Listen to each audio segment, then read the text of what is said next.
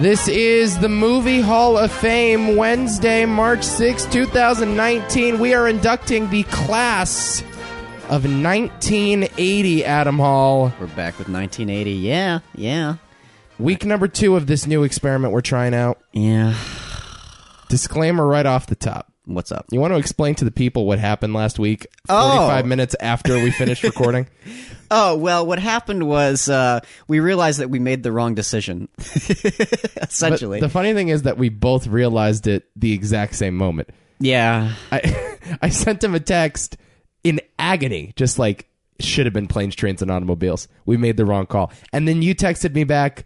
It should have either been planes, trains, or RoboCop. And I said, yes, I agree with that. Then why the fuck did the two of us settle on a Princess Bride as the inductee for 1987? Even though when I asked about it, and we asked Zach and Nick, and they were like, "Oh no, you made the right decision with Princess Bride," but something about us was like, "Nah."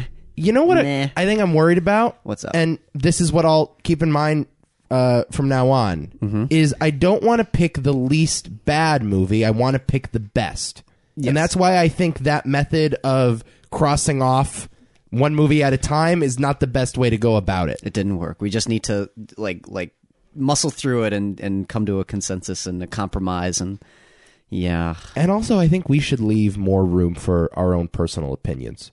I think just I think we should stop apologizing for liking certain movies. Like if we feel strongly about a movie, we should put it in. Yeah. Like I fuck whatever the National Film Registry says or whatever the consensus is. Like if we just think a movie's better, like that should have weight. Okay. You know what I mean? Yeah. I certainly had I guess I, I kinda had that with Predator, I suppose. That's a, yeah, yeah, I guess that could qualify as one of those movies. Even though there are plenty of films in the National Film Registry that we're just gonna induct. It's just the way Yeah. it is. No, I know. I just think like there was something about planes trains that soured me, I guess. Even though I love that movie, I- uh, you know, it was one of the two or three better movies on that list in my opinion. Mm-hmm. There was something about the prestige of that movie that didn't sit right with me. And that's why I was apprehensive about putting it in. Even though we we're not sure if that really should matter. It shouldn't. Yeah. No, I don't. I think iconography should, but just because like a movie doesn't feel important doesn't mean it isn't important. You know? Mm, we're gonna have great conversations coming up. We're gonna have such great especially on this one. Um, so I just want to apologize. We both want to apologize Yes. off the top. I'm so sorry. we made an error. Even even if you agree with us, we fucked up anyway. Bad call. But what if people are like, yeah, no, no, that's that, that good on you guys. You, like, thank you for like correcting the academy's mistakes. And now we're saying, no, we still fucked up anyway. then you're going to be disappointed from here on out, I think. we're so we're basically what we're saying is that we're always going to make the wrong decision. well, no one's ever going to be happy. Exactly. Right. And especially when you put us two together. You know what? That's a great motto. And, and yes, when when it comes down to like deciding opinions on movies, you're always making the wrong decision. Right. So there it is. Yeah, that's a good tagline for this show. You're always Always making the wrong call. yeah. sure. I yeah. like it. I'm, I'm fine with it. Yeah. Always blowing the fight. All right. So we don't have to worry. That's a big weight off of our shoulders. We're we're always going to get it wrong, guys. to somebody. Wow, that is so. Yeah, that is a that's a soothing thought. Yeah, You're welcome. we're always going to get it wrong, so who the fuck cares if we get it wrong? Exactly. Fuck them. Great point. I hope that doesn't apply to this uh, this week's set of nominees, though. From the year 1980, we did this draft last week, and I will read them now. These are the six movies nominated for induction into the Movie Hall of Fame in the year 1980. They are Raging Bull, The Empire Strikes Back, The Shining, Airplane, Caddyshack, and The Elephant Man. Yes. One of these six will be inducted into the Movie Hall of Fame. The other five will go home with some consolation prizes. Yeah. But but A thank you. twenty-five dollar gift card to Sears Home Goods. yeah. Thank you for being here. You're yeah here so you won't get fined or whatever. Here's a gift bag. Here's a gift. What did you guys get at trivia? That's what these guys get. That's exactly right. Yo, uh, strawberry Twinkies. That's what they get. Right. Yeah, we, I did win some Trinkies, some, tw- some Trinkies? Trinkies, some Twinkies last week, Which you didn't eat because you know which I didn't eat, but my household polished those off quite nicely. I took one. I had to steal one. From you I'm, guys. I know you do. I know. My father called you a communist the other day, which I thought was just a brilliant way of putting it. yeah, that's accurate. Um, before we dive deep into this set of six nominees, I have some more facts about the year 1980 Okay. because it was, I would say, a fairly major one. Yes, a fairly important year. Yeah, a uh, a real changing of the guard in Hollywood, and I'll explain why in a minute. Best Picture that year went to Ordinary People, Mm. among a list of nominees that included Ordinary People, Coal Miner's Daughter, The Elephant Man, Raging Bull, and Tess, which I've never even heard of. Kess? Tess, T E S S. Oh, Tess. Okay, okay. It's one of the more controversial choices in the history of the Best Picture race, I would say. It's maybe the start of when the uh maybe the streak where the Oscars just pick shitty movies. Aside from maybe Citizen Kane. So may- Maybe, that's the start of it all. Where it's Well, like, that was literally the beginning of modern Hollywood. well, not really. Well, yeah, maybe. Yeah. So they've always been fucking it up. They've always gotten it wrong. This year seemed particularly egregious. Um, I would consider it, again, the third best movie on this list. Okay. Even though, have you seen it? No. Okay, so it's actually not that bad. I'm sure it's not. And uh, maybe I would slot it in over one of these movies in our list of six nominees. I watched it a few years ago because I, I know a guy whose favorite movie of all time is Ordinary People. It's his favorite movie. Wow. And we argue all the time about that's not even the best movie that came out in 1980. And there's this whole back and forth that we have about how he thinks Raging Bull is overly simplistic and uh, that Ordinary People is the m- more mature, more What? complex, superior film. No, he says this. And we argue about it. So a few years ago, I said, all right, let's sit down and watch these things back to back. Mm-hmm. And it was cool because like I watched Ordinary People first and it was a nice pleasant surprise. And then you watch Raging Bull and you're like, yeah, you're fucking high. and that guy has single-handedly ruined at, similar to the Oscars and I think the Oscars has done that to the consensus as well. It ruins Ordinary People for us cuz we're always comparing it to Raging Bull. Yeah, You know. I agree. But it's not a bad movie. I'm sure it's not. You should check it out. it's not I, bad. I agree. Robert Redford wins Best Director over Martin Scorsese. I can't I- see. I watch Raging Bull. It's like I can't imagine anyone else get like I like, especially in that year. I can't imagine anyone doing a better job than Scorsese in that film. It's remarkable. I mean, as a work of direction, it's not even it's not even close. The boxing sequences alone, it's crazy. and how much is how much character is going on, or how much character is jam packed into it, how much emotion is is whirling around. Oh my god, it's so insane. It's awesome. Uh, they do give De Niro Best Actor. They don't screw him out of that. And they give Thelma her editing Oscar. Thank God. They do give Thelma the editing Oscar. Sissy Spacek wins Best Actress in Coal Miner's Daughter. Another movie that I haven't seen. It's the Loretta Lynn story. I have not seen it. Uh, I hear she's quite great in that movie, and it's a pretty good movie as well. Um, Timothy Hutton wins Best Supporting Actor for Ordinary People. Interesting. um, eh, over Pesci, and uh, God, that's right. Oh, and Mary Steenburgen wins Best Supporting Actress for Melvin and Howard, a movie I've never heard of. okay. Highest grossing movie of that year, Empire Strikes Back, by a substantial margin. Um, Nine to Five is the second, the Dolly Parton movie, Oh, okay. which is a pretty good movie. Uh, Stir Crazy, Airplane, and Any Which Way You Can round out the top five. The National Film Registry. Oh God. We talked about that last week. Yeah. Inducted a number of movies from 1980. Yeah. Mm-hmm. Unlike the year 1987, only three movies got in from that year. The National Film Registry recognizes Airplane, Atlantic City, which I think is a technicality because it was released 1980 in Canada, Oh. but 1981 in the United States. okay. So put an asterisk next to that. Um, Empire Strikes Back makes it on the list. Uh, a documentary called Garlic is as good as 10 Mothers. An experimental film called Hours for Jerome. Mm-hmm. A documentary called The Life and Times of Rosie the Riveter. All right. A animated short subject called Moon Breath Beat. Am I boring you? little. And then Raging Bull, The Shining, and Return of the Secacos? Secacus? I thought you were about to say Return of the Living Dead, and I'm like, what? what- Return of the Secaucus Seven. Okay.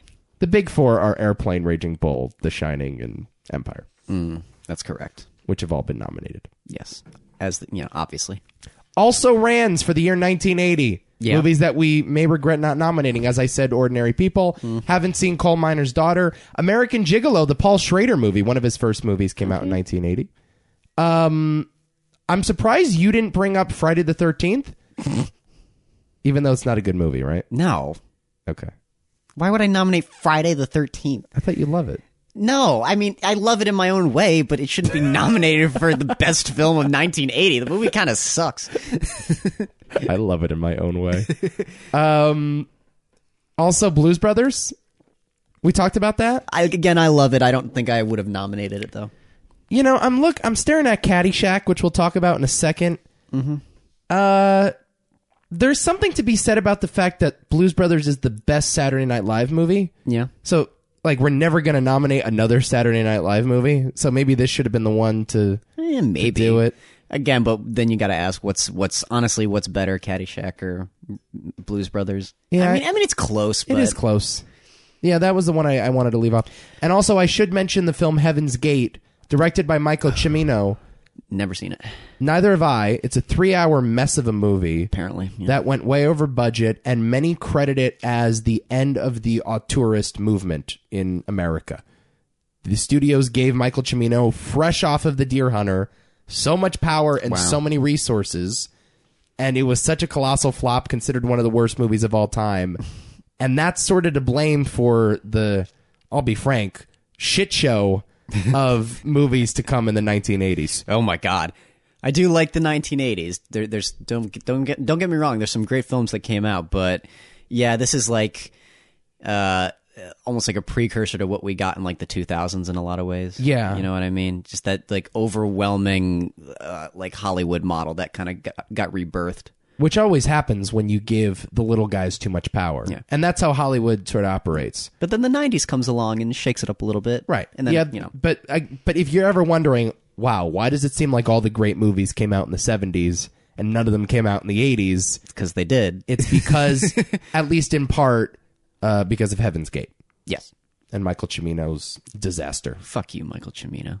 Way to go. Even though I fucking love The Deer Hunter, I don't I don't want to watch it, but So that's what we're dealing with here. The last year of the auteurist movement, essentially. Um, and uh, I think we have a, a list of nominees that is pretty exemplary. Yes. Exemplary? Exemplary. Exemplary. Good. Good job. Thanks, man. Should we get into it? Sure. Let's start with Caddyshack. Oh, Caddyshack. Let's get it out of the way. Freeze gopher. I put this in, or you drafted it, but I urge you to draft it just because it's like an iconic movie. Yeah. directed by Harold Ramis. His first directorial effort. He went on, of course, to direct Vacation, Groundhog Day, and Analyze This. Yep. And of course, played Egon in uh, Ghostbusters. Written by Douglas Kenny, Brian Doyle Murray, and Harold Ramis himself. The movie cost six million dollars, ended up grossing thirty nine point eight million. Has a reputation as a cult classic That's true. a favorite among certain circles, but at the time and even to this day is not necessarily a critical favorite. Where do you stand on Caddyshack? I love Caddyshack. What are you talking about? Okay, you do. Oh, Caddyshack's great. oh, good. I fucking adore this movie. Really? Oh yeah, this is one of my uh eh, it's in my I don't know, top 30 comedies. Whoa. Yeah, it's up. It's pretty up there. Okay. Yeah, it's it's certainly not my my uh, uh, favorite film. Not even honestly, maybe not even by Harold Ramis. If I'm being honest, Oh, definitely not. but uh, yeah, this is a this again. What, what I guess what strikes it for me is just how freaking memorable this movie is. It's it's a very you know it's it's a film about caddies and it's fun. Yeah. It's a film about golf caddies and it's actually a shit ton of fun. I mean, a lot of that is elevated by the the casting, of course. You know? as as most comedies of the era, yeah, I know. certainly elevated by the casting. But this film is a I I it's another like Jaws for me. I mean, strange comparison, but Jaws is a film that I always say is a lot better than it had any right to be, Yeah. and it's kind of similar with this. Yeah. Um it is a pretty like I won't say insightful, but a, a movie that gets a lot right about being a caddy and being around golf culture.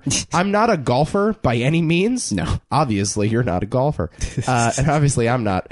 Um but I know a lot of golfers. Yep. And so I feel like I get their sort of attitude towards the sport Mm-hmm. and how elitist it is and how sacred it is and people get so precious about their golf clubs and their uh and and you know their their handicap and golfers love golf a little too much. Mm-hmm. Oh, yeah. And I think this movie nails that in a lot of ways. Good, good at like satirizing it anyway. Oh, definitely. The way that they treat the caddies in this movie is Hmm. very hilarious.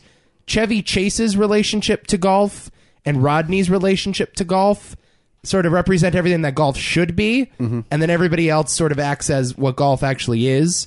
Um, and, and so, agree. if you want to understand golf, ironically, this is the best movie Yeah. to, to do so. I, I think by far and away, it's the best golf movie. I don't think it's close, right? Honestly, the only thing you could you could throw in competition is Happy Gilmore, but I, yeah, it's it's it's Caddyshack.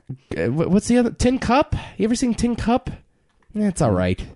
The Yeah. greatest game ever played. Eh, yeah, I think I have seen that. It's kind of Yeah. It's not it's it's not this. Yeah, I think it is the best golf movie.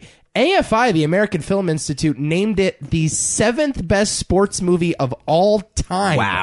Number seven. There's l- what? Number. I AF mean, okay. AFI, by the way, loves Caddyshack. They also named it number 71 on their all time list of comedies. All right. And the quote from Bill Murray's character Cinderella story. Out of nowhere, a former groundskeeper, now about to make the Masters Championship. It looks like a miracle. It's in the hole. hole. It's in the hole. It's in the hole. Number 92 on their all time best movie quotes list. yeah. AFI loves Caddyshack. Nothing wrong with that. No, nothing wrong with No. it. It's just sort of a weird movie for them to latch onto. I do like it though when people, uh, you know, come out and say, you know, this little weird film that that got released, it's actually pretty great. You Yeah. know? you know, it doesn't happen as often as I would as as I want it to. You know, and it's nice when people actually acknowledge how good a film actually is, despite what it's about. Yeah. It's a little engine that could this movie. Yes, I agree. It's a little engine that could, and it stands in a rarefied air of movies that are, as you said, better than they needed to be or had any right being. Um, that that gained a cult following and that occupy their own little special place in, in pop culture. You know. Yeah, and we and just like I watched this movie too, and it's like, oh, how does this? How is this the film that catches on too? But it just, you know, again, it's another one of those movies that works, even though you're not always sure why. It's just funny. It's I will. Just a I funny will movie. be honest. The Bill Murray scenes don't work for me as well as the rest of the movie. Okay. I feel like they've always been a bit of a distraction, even though I love Bill Murray. I just think every time Rodney's on screen, Oh my God. it's it's just lightning. It's, just- it's no, it's like it's there's there are a few uh, uh, comedic performance that I uh, I I'll say I think about this comedic performance before most. Really? Yeah, I re- Rodney and I- Caddyshack. Albert Einstein made me this. Good man. Good man. it's it's a fucking scope on his putter. Oh, he's so ugly. I understand why tigers eat their young. Oh, What did someone step on a duck? they don't make him like Rodney Dangerfield anymore. No, he, and the thing he makes like about fifty percent of that film, Yeah. and so thank God for his performance in that film. It's really great stuff. Hey, you scratched my boat. Uh, a couple fun facts for you. What's up?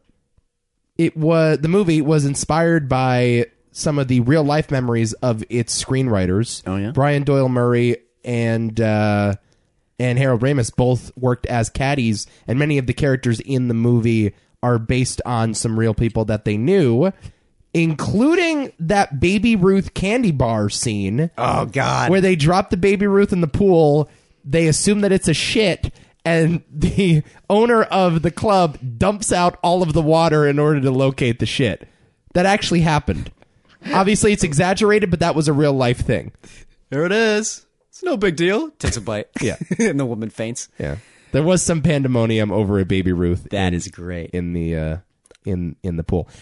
I have, a f- I have a fact, by the way. oh, yeah, go That- ahead. That, that uh, I should. No, no, it's it's a kind of a big reveal, but you can keep going. Uh, Okay, Chevy Chase and Bill Murray hated each other at the time of filming. Did you know that? No. So they had a big feud going back to SNL.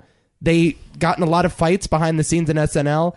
And so when the movie was wrapped, Harold Ramis realized that Bill Murray and Chevy Chase did not have any scenes together. So he retroactively shot the scene where Chevy hits the golf ball into Bill Murray's home and then says, uh, Can I just play through? Can we open up a shade in here? Can I just play through? Then I can get it back in there. So that is the first and only time they shared the screen together in a major motion picture, and it is also responsible for squashing their feud. They became friends afterwards, Wow. and were able to put it aside. So that movie re- united two comedic icons. Aw, even though I mean I don't think Chevy Chase is funny at all. Really? Yeah, I don't. I, I've never laughed at a single thing that that man has done. But whatever, Okay. you know. Wow, that's a, that's a that's a take. Although he's got he's got one moment. Okay, I take it back. Uh, Three Amigos, the water scene in the desert is fucking hilarious. That's about it. He is. Yeah, I mean, it is sort of puzzling that he had so many iconic comedy roles. But can you He's think in a of- lot of those movies, man. I know, but can you think of something that stands out as oh that's so Chevy Chase and funny? Well, he plays straight man a lot, Yeah. right? Kind of dull, and you know, it's not it's not very exciting. It's it's never like I'm going to see Chevy. Oh, well, that's certainly true. Yeah. But a, a lot of times, though, if you are the lead in a movie, you don't get the the amount of runway to to be Chevy. Sure. You know, you don't cast a lot of like idiosyncratic, Mm-hmm. funny people unless you're Robin Williams. Yeah. you don't really go see a lot of comedies for the main guy or at least if and or that is i i should say when a comedy fails it's because they give too much runway to the main guy Could be. it's because they let will ferrell be too will ferrell or they let uh even robin be too robin Yeah, I agree. But then you have like the the, the anchormans, you know, where they Yeah. do let Will Ferrell be Sure. Will Ferrell, and it's brilliant. but chevy never overstood stood or overstepped his bounds i sure. guess which Yeah. is its own skill in a way I just wish he did more, you know. Yeah, I understand what you're saying. Um, years later, the production became infamous for the amount of drug usage which occurred on set, with supporting actor Peter Burkrot describing cocaine as "quote the fuel that kept the film running." Yeah. Apparently, more cocaine was used on the set of this movie than any movie in the era. Okay, I guess that makes sense. Big cocaine. Eighties excess right out of the gate. Uh, what was your fun fact? This is one of the first movies I ever saw Whoa! as a wee little like two year old to like three. I saw this film like growing up. No shit. Yeah, I, I one of my earliest memories of this film is when I'm like, God, I don't know, four, four years old. Do you know what my first movie was? Mine was Forrest Gump. Okay, First movie ever. Uh, yours, God. I have no idea. The Godfather. Ooh, good start. I like it. my uncle at a young age i was i was Wow. uh, of an age where i was still getting carried around in one of those things what do you call those the holders Uh, the cribs, the c- bassinet i don't baby know basket. We'll Whatever. just call it the Moses basket. rockabye baby that's what rockabye baby fell off of in the tree um, he put me on the table because my uncle is my godfather and said for your first movie we're going to watch the godfather Now that's very poetic. pretty fucking good That's cool. pretty fucking good. So now his daughter is my goddaughter. He Oh. made me the godfather of his daughter, and she is currently she's actually she's going to be two in two days, and so it's getting to that time where I'm going to have to sit her down and we're going to have to act out the same tradition. Aww, now that's adorable. Pretty fucking sweet, right? that's pretty adorable. that's one of my great. and That's one of the benefits of being Italian, right there. You're gonna be okay when M- Michael has to shoot a couple guys in the head. Yeah, we'll be fine. Okay, She she might get a little scarred, but that's family. You got to keep it in the family. that's true. Never take sides against your family. I'm going to tell her. See what he did there, guys. Yeah. Never take sides against the family in public again. He's not quoting anything. No. I don't know what you're talking about. I do want to shout out Bill Murray, though, in this movie when he talks about the Dalai Lama. The Dalai Lama. Could be my favorite scene in the whole movie. Yeah. I, oh God, because you can tell that the actor's like actually scared of the pitchfork that he's putting up against his throat. My favorite quote when Murray goes, There he was, the Dalai Lama, 12th son of the Lama. 12th son of the Lama kills me. That's Caddyshack. It has no chance of winning, right? no, unfortunately. Goodbye. Oh no. Oh. Page of notes. Sorry, Caddyshack. Off the list you go. yeah, it's too bad. I like that movie. I love that movie. Where do you want to go next? Let's do. What do we got? Let's do. You know, I I, I want to get the Elephant Man out of the way. Oh, Let's do the Elephant Man. directed by David Lynch. Yep. Written by Lynch, Christopher DeVore, and Eric Berggren stars Anthony Hopkins as Dr. Frederick Treves, Yeah. John Hurt as John Merrick, and Anne Bancroft pops up in there as well. That's true. She does. Yeah. This movie grossed $26 million on a $5 million budget. Nothing to sneeze at. Nominated for eight Oscars, did not win a single one, Adam Hall. Now, That being said, the fact that it lost in certain categories meant that it uh, we spawned a new category. Correct? We have the best makeup category as a result of this movie. Is that right? Yeah. Oh, I didn't know that. yeah. They like the Oscars were like so ashamed that that didn't get awarded that they're like, oh, yeah, we fucked up. We should do something about this. Wow. So they created the whole new category just because of the Elephant Man. Incredible. Yeah. David Lynch's second feature. Good. f I I mean, it's fucking Christ. That that's a, that's killer right there. By the way, second feature. Starts off with Eraserhead, goes into the Elephant Man, and then we have Dune, but we're not going to talk about that one. and then uh, Blue Velvet right after. It's pretty great. Pretty good run. Pretty good. I have a question for you. Hmm. I often wonder this. I daydream about it when you know I have nothing else to daydream, you daydream about. about. the Elephant Man? Of course, Yes. Okay. who who wouldn't? Fair. I often think to myself, what would have happened in the parallel universe if David Lynch just did movies like this? and would we live in a better world or a worse world? Oh God. What say you? Damn. Because I I have the take that this is. Oh God. This is if not his best film, his second best film, in my opinion. I agree. What do you think his best film is? I mean, I have my favorite. My favorite is Eraserhead, but uh, Mine's Blue Velvet. yeah, it could be. Uh, oh, but Blue Velvet could be his best. I think Blue Velvet's his best. Yeah. But I put Elephant Man at least two or three. Yeah, so do I. Actually, you know what his best is? Is season three of Twin Peaks. Oh, okay. That's his best movie. I still that's need an to see it. 18 hour movie. That's incredible. Well, I still need to see it. It's so good. I'll get to it. I'll get to it. But parallel universe. What's a better u- what universe would you rather live in? The universe where David Lynch does his experimental art house stuff. That's the one that we're currently living in, where he does Lost Highway and Mulholland Drive and all that shit, and a little bit of Twin Peaks, or the one where he says yes to Return of the Jedi. They offered him Return of the Jedi, and he said no. Only because he got sick in a in a in a Ferrari ride with uh, Oh, is George that- Lucas. Fun fact: Is that right? he had like a migraine and he was gonna throw up, and he's like, "Yeah, I can't, I can't do this movie." Yeah. what universe would you rather live in, where he's doing studio projects or his own weird art stuff? I I can't pass up a universe where, uh, um, or I can't pass up the universe where um Blue Velvet exists.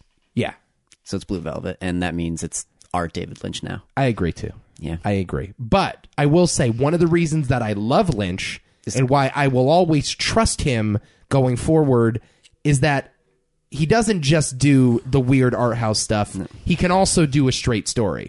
That's that's the key. And like anybody can do experimental dreck. Like anybody can do that weird shit where they just point the camera in weird directions. Anybody can be Lars von Trier. yep. A- Anybody can be who's the guy that did Irreversible? Gaspar Noe? Oh, Casper, no, yeah, Wh- literally anybody. I could do that. yes, yeah. You I could. can't do the Elephant Man. And so David Lynch earned the right to do Blue Velvet and earned the right to do Mulholland Drive and earned l- the right to do uh, what's that one he did with Laura Dern a few years ago? Inland Empire? Oh, God, Inland- I didn't see Inland Empire. Neither did I. But he's earned the right to do that because he made a through and through great period piece Oh, yeah. studio picture. Mm-hmm. Right. and I agree. He's a versatile director in the purest form. Right. He can do it all. He can. Tells though- a great story, works with actors well. Oh yeah. Oh, I love the stories with him and his actors. It's so funny. Yeah. And how like like almost like fatherly he is to them and trying to help them through it. It's it, yeah. Everyone loves him. Hmm. And you wouldn't have thought that with him because usually directors that are as visual as he is don't get along with actors, or at least actors have trouble adjusting to that because actors love dialogue heavy scripts and uh, he's not really about that all the time. I mean, he is and he isn't. I mean, he's more. I wouldn't necessarily consider him a visual director. no, though. he's a visionary. He's Yeah. a, he's a visionary. But And- that's di- but visionary directors traditionally have harder times with actors. I don't like think of him though as like oh my god, the great cinematographer David Lynch. no, but it's David Lynch imagery. I I understand what you thi- mean, yeah. but I but I I don't necessarily. He still puts ideas ahead of like a pretty landscape. Sure. You know what I mean? Like Alfonso Cuarón is a visual director. Yes. David Lynch is a visual director because he thinks of weird shit. But that doesn't mean that he's necessarily obsessed with the camera and how it moves. Not necessarily, but again, he he is interested in what he puts in front of the camera, and that's what I'm talking about. And Yeah. so he's interesting i- interested in the craftsmanship of the image. You know that that that wouldn't be evident if his films weren't the way that they are. I mean, even in The Elephant Man, it- you know, I mean that's. I mean, I love his his use of black and white photography. I would love it if he did more of it, honestly. Yeah. and you see it especially in something like uh, Eraserhead, which is not uh, particularly like I don't know. It's not exactly complicated with its shots necessarily, but what he crafts in front of the camera is like any, nothing you've ever seen before. Well, that- you've never seen anything That like baby Eraserhead. in particular. Holy shit! and that I look at that as like that's a David Lynch shot. I've seen other experimental films and and things like uh, even things that uh, Refn did in his early career, which when he tried to be experimental and failed miserably. I was like, oh yeah, that's a Lynch shot, and it, it I mean it doesn't work as well, but that's clearly uh, ripped ri- straight out of a David Lynch film. Yeah. Um, I I could not agree more. I, and yes, you're right. Actors clearly love working with him. They go back time and time again. Laura Dern has worked with him countless times, which you know makes you think like, oh, sweet old Laura Dern from Jurassic Park. you know, not really necessarily known as like a dark, brooding actress in Hollywood Not at all. uh, that enjoys independent edgy fare but the fact that she continues to go back to lynch i think speaks tremendously to his ability to work with actors and, and develop relationships he's a humanist i really do think he i consider him a humanist Yeah, he loves people. yeah loves them, and you can see it. like stanley kubrick didn't like people No, no, and you could see it with his characters too. That's Right. usually the case. Like the like, because at the heart of it all, e- even with as crazy as uh, as uh, Lynch's films get, there's clearly that human touch and those human themes that are ever present, especially in something like Eraserhead. I don't want to keep going back to Eraserhead, but it's one of uh, his finest examples of that, where it's really just about you know trying to raise a family, Right. trying to raise a kid, Right. and how and how hard it is how horrifying it sure is. literally so yeah, it's uh, it's, it's and and blue velvet although it involves horrific scenes of rape is a love story it's Yeah. like a lovers on the run story almost pretty much. it's and it's erotic and it's weird and dark and Dennis Hopper is great in it. Um but it it still it has the foundation of a great teen romance. I get- yeah. And that's what Lynch again, that's why I respond to his work at times sometimes even more than Kubrick even though I don't think he's a better filmmaker than Kubrick. It's funny you say that though, because when Kubrick saw Eraserhead, he thought uh, it was the best film he'd ever seen. Yeah. Yeah, But there there is a humanism and there's a heart and soul to what Lynch does that Kubrick never really had. no, so Jesus, that's why I love this movie and I love all of his movies. Elephant Man's just an old school great story about a a reject and about a guy that learns to fall in love with this reject. Well, th- eh, this is what I wanted to say about him is that uh, for all of his uh, experimental tendencies, and the, I think the reason uh, he's able to pull all these uh, all these different kinds of movies together so well uh, is because he he understands genre very well. Sure, that too. Yeah, and like you were saying about the teen romance, he understands exactly what that genre is all about and how to kind of flip it. Yeah. he does it a lot with uh, Lost Highway as well. Have you seen Lost? I Highway? haven't. That's the other one I haven't seen. That's a movie and a half. Uh, but yeah, it's it's like like again, it's it's a we, we, we talk about this a lot where it's uh, where sometimes you get filmmakers where uh, they're trying out new things, but you did, you're not necessarily sure if you want to listen to them or go on their ride because you're not necess- you, you don't really know if what they're doing means anything. But in something like a Lynch film, you, you totally trust his intentions even if you don't necessarily get them. right. Yep. And you say that a lot about a lot of filmmakers and I, and I don't think that's ever been more true than with Lynch. He's maybe the best example of that. Yeah, certainly. And he's getting old now, and I do worry if he's ever going to do another movie. He did that third season of Twin Peaks, which was just like so laborious for a guy that's in his, I think, late 70s now. Yeah. He's getting really up there in age and did 18 hours straight of a TV show. And I, I just don't see him doing something like that ever again. And that upsets me because I do want more. I do want to see him make another movie like The Elephant Man, Yeah. almost as like a swan song. Yeah, sure. And I, I just want more of his work. And I know like it's winding down uh, as the years go by. Um, But just what a gift. Yes. David Lynch is just such a gift, and we were so spoiled to have him in our lives and to still have him in our lives. I agree. So so fucking great. We talked more about uh, David Lynch than the Elephant Man itself. Yeah, you're right. I, I just love talking about Lynch. But I mean, man. everything's great about the Elephant Man. It's another one of those films. It's hard to really like dislike anything about it. Yeah. Do you know who was responsible for getting this movie made? Who was Mel the main Brooks. produ- Yes, Mel Brooks. Which is very strange. I, was it because of Young Frankenstein? When did Young Frankenstein come out? Uh, a few years prior, I think. Does it have anything to do with it? No, I think he saw the play Oh, or something along those lines. But, but however, the movie is not based on the play, okay. which is was like a disclaimer at the end of the movie. There was a play that came out in 1977, also called The Elephant Man. Mm-hmm. They make this movie. It was not an adaptation.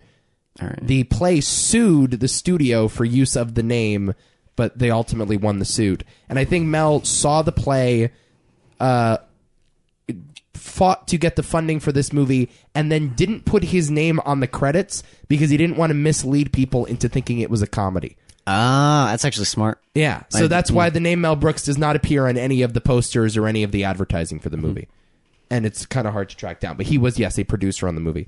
Alright. Um, as I just said, al- although it's not based on the play, the play is sort of a iconic stage production. And many actors have done it. Many, including Phil Anglem, David Bowie, Mark Hamill, Bruce Davison, and most recently Bradley Cooper. Yep.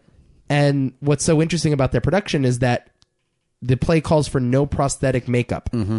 So whoever's playing the Elephant Man has to convey all of the body movements through his own physicality. I would love to see the play. I would love to as well. yeah. And Bradley also says that when he watched this movie as a kid, it inspired him to be an actor. Yeah. No, I heard that. So too. it's Yeah. kind of cool that that's what ultimately that was a role that he got to play on the stage. I don't think John Hurt gets enough credit sometimes too. Really? Oh, I love John. See, I feel like he gets too much credit. oh, he's so good in this movie. I love him so fucking much in this film. I think it's incredible work.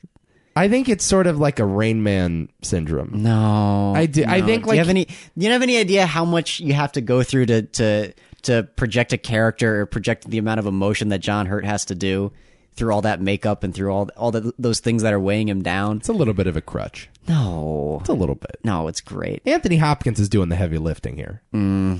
I Oh, disagree. Hopkins is better in this movie than John Hurt is. I disagree with that. Yeah. really? I don't think I don't think it's even close to the range of emotion because I think Anthony Hopkins is wonderful, but uh, I don't think he qu- has to go anywhere near. I don't think he has to go to the depths that John Hurt needs to. Anyway, I just think John Hurt sort of hides under his makeup and does the limp thing and does the weird Elephant Man voice and Mm-hmm. it's it's cool. No, it's a good performance. I'm not saying it's not. It's just a little one dimensional. It's No, sor- what? It's, it's sort of like Dustin Hoffman in Rain Man. Sort of, kinda. no, And Tom Cruise is the one doing the heavy lifting in that movie. And that's I- di- well, that's different. I agree with that. okay. I agree with that assertion. We can agree to disagree on that. Oh, it's so sad. Yeah, it's so it's, terrible. And and his line reading, by the way, the scene "I am not an animal, I'm a human being" is like just chilling. It's just Yes. one of the most chilling scenes in all of cinema. It's just fantastic. You don't what? Do you not think that it's it's he's making it? e- Is it just the makeup that he's wearing? Is that it? I don't think it is. It's just sort of when you fall into that groove, it's not that difficult to performance. That's all. I mean, when you're not emoting with your face, Do you not trust John Hurt though? Uh, That like no, it's underneath. not that I don't trust him. I just don't think the level of difficulty is that high. I'm not saying he's not great. Mm, it's just level of difficulty. I still think for what he was doing was. I mean, c- could you imagine him without the makeup? Do you think it would be any different? Well, I don't know. That's that's. No, but he would have to do more work if he was not underneath the makeup. I still think he's doing the work even underneath the makeup. well. though. I, I I don't know, Adam. We can't see it. you don't. The, the, We can't we can't see it. But this is what I'm talking about. Just as an actor, like an, an actor like him, who's a very high profile. I'm not actor. saying John Hurt's not a fabulous actor. He is a fabulous actor. I, I I just think this is not one of his most difficult roles, and I don't think is the most difficult role in the movie. No, I disagree. Mm-hmm. Hopkins at the beginning of this movie when he feasts his eyes on the That's Elephant a Man for the first great time, moment, and that yeah. tear just streams down his face, and it's this look of horror but also like wonder. Mm-hmm. I- I- incredible stuff. I agree. Like I don't even I don't even see John Hurt's real face once in the movie. But is that I thi- is that what what's holding you back? Though? Yeah, I'm, it's just level of difficulty. It's not excellence. John Mm, I- Hurt I- accomplished what he had to do, but it's not as hard a performance as Hopkins. Well, see, that's the thing is that I don't believe that John Hurt isn't doing the exact same thing underneath the makeup, is what I'm saying. I uh, I don't know, man. I don't know. It's just it's is Dustin Hoffman not great in Rain Man? Of course he's great in Rain Man. Yes, It's I- Mm-hmm. just Tom Cruise has more work. It's harder, and that's why it's the better performance. It's like a gymnastics routine. You don't score it out of 10, you score it out of the difficulty level. I would argue, like, l- let's say, let's say, ooh, let's say we have a, we never have Aladdin ever, and then it comes out like, like, uh, I don't know, in 2000, and it's a live action version, and you still have the exact same genie performance from Robin Williams, but it's all animated. I would still probably say Robin Williams is the best performance in that film. I I okay, I get it. It's a little different though. Because the Aladdin performance was a lot of improv. It's a lot more loud and vocal and all over the place. And John Hurt just goes, I'm not an animal. the Lord is my shepherd. No, you're selling that too short, way too short. Wow, I'm surprised we're having this argument. I thought you'd be on my side on this. I love John Hurt in this movie. I- No, I- you don't. Yes, I do. You don't love John Hurt. By the way, this movie was incredibly accurate. yes. Did you know that? Yeah, I did. Yeah. The only thing they changed was his name, ironically. Yeah, his real name's Joseph. His Merrick. real name is Joseph Merrick. This is all how it went. Uh, he was a sideshow performer. I believe the incident where his old owner kidnaps him, I don't know if it exactly went that way, but it, that certainly was an element. His The real doctor was Dr. Frederick Treves that took care of him at that hospital. So that Anthony Hopkins character is a real character. And uh, his cause of death, laying down Yep. on the bed is also how he died in real life at around age 28. And we do think that uh, he, that, that he actually did it to himself as well. That's the theory, anyway. Sure. Some people were like, you know, maybe he fell uh, uh, fell over trying to stand up, but you know, I mean, it's it's a good question though. Such a beautiful final shot. Too. Ugh. Well, the movie keeps it ambiguous, which I like too. Yes, I know. Yeah. It it sort of poses it as a choice, but not really. And it's also beautiful and touching and my god, I love this movie so much. Yeah, I love it too. Um, wonderful film. One more thing I wanted to say. Oh yeah, the uh apparently the guy in real life did not have any deformities until the age of 5. He was born totally healthy. And then at age five, all these things started growing off of his bones. Oh, poor, oh that's And so they attribute it to the time when his mother was attacked by an elephant. But yeah, that that disease did not start rearing its head until well after birth. that's terrible. Isn't that crazy? Uh, all right, let's put Elephant Man to the side. I think though we can both agree it's not going to be the choice either, even though we talked about it so glowingly. It's the problem with this year. Yeah, Certain films, th- there there there's a couple films here that it's like they're just that good do you want to keep it on the list? for now. Okay, For now, airplane, yeah, airplane! it's one of now. Exclamation point. And here's my my feelings on Airplane. It's like like number ten for comedies for me. Fucking love Airplane. Although after watching Top Secret, I don't know. Wow, I've never seen Top Secret. Top Secret's fucking funny as oh god. I don't know if I could name nine better comedies though. I think it might be higher on the list for me. It'd be tough. Mon- uh, bo- meaning of life uh, and uh, uh, Holy Grail are a little bit higher for me, but this yeah this is it. Some like it hot. And I like this more than Doctor some Strangelove, different Tootsie. different. Ooh, not many. this yeah this is this is what i say i was actually actually having this conversation with a friend last night i was like this is an example of good stupid Yeah. this movie is fucking stupid as hell but it's smart stupid Written and directed by Jim Abrams, David Zucker, and Jerry Zucker. The team Abrams, Zucker, Zucker Mm-hmm. went on to make, as you said, Top Secret and the na- the Naked Gun movies. based off of uh, police squad which nobody knows about The TV show. Yeah. I know about it. Okay, good. Lasted one season, right? Had like Yeah. six episodes. yeah have you seen the epilogues for that No. god it's so fucking funny Yeah. it's so funny They also did the movie Kentucky Fried Movie in they 1977. wrote it they didn't direct it though Okay, which I'd never seen. i want i still haven't seen it either Okay. Movie stars Peter Graves, Kareem Abdul Jabbar, Leslie Nielsen, Lloyd Bridges, Robert Stack, Julie Haggerty, uh, and Robert Hayes. Mm-hmm. On a modest $3.5 million budget, the movie grossed $130 million. Man, Make the a old hit. days of movie making were really nice, huh? I wish I could have that. That's so easy. Hollywood was rolling in the dough pre Netflix. For a movie like this, too, it's just like, what? Yeah. It's great, though. AFI, quite glowing about this movie. F- Wow, funny you should say it, Adam. Yeah. AFI named it their number 10 comedy of all time. Ooh, Mm-hmm. there we go. Exactly where you want it. And the quote, I am serious and don't call me Shirley, was number 79 on the 100 best movie quotes of all time. Here's what I would say about the legacy of Airplane. Although I love this movie, Legacy is problematic. I am not happy about what this movie created, and I think that's the problem. It uh, it it set off a domino effect in Hollywood that led to one of my most hated subgenres of movies The spoof movie. which yeah, which is the spoof movie.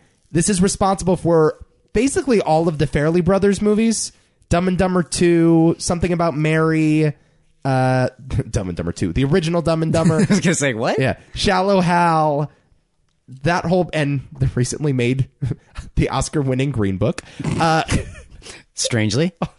all I think have some sort of lineage to Airplane. Yes. I would also include the scary movie franchise along with those other terrible spoof movies like epic movie, date Ugh. movie, disaster movie, etc. Yes, I not agree. another teen movie. Vampires suck.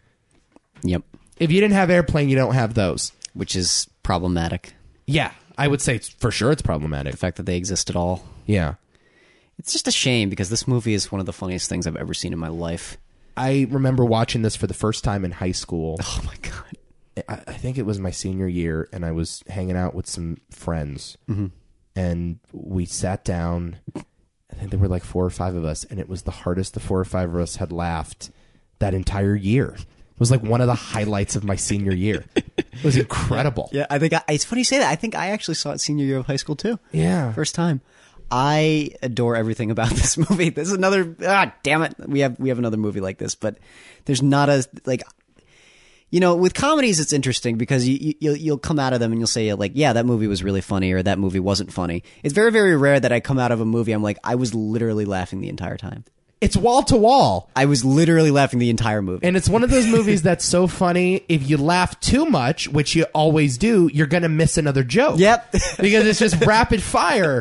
So there will be times where I flip on this movie on cable and I notice a joke I hadn't noticed before, Mm-hmm. Yep. which is incredible when you can discover a new joke in a comedy for the third or fourth viewing. Yep, It's exactly. awesome. It's it, it, all of- all of their films are kind of like that too, wh- whether it's uh, top S- uh, Top Secret or the Naked Gun films. Mm-hmm. And I love the Naked Gun films as well. By the way, you got to see Top Secret though. Okay. Fucking hell, Top Secret is funny as oh god, it's great. Okay. Um, I will say this, and what do you think of this thought? Yeah, I feel like Family Guy and South Park are also in this lineage. Family Guy is because Family Guy cites this movie like all the time. Like they rip it off. You know, Uh, South Park is in Monty Python's uh, lineage, though. Okay. because they directly they they've said that they uh, pretty much started their careers because of Monty Python. Okay. So. I don't feel like though we have this brand of adult cartoon if if airplane was not allowed to be that stupid. Do you know what I mean? That's fair.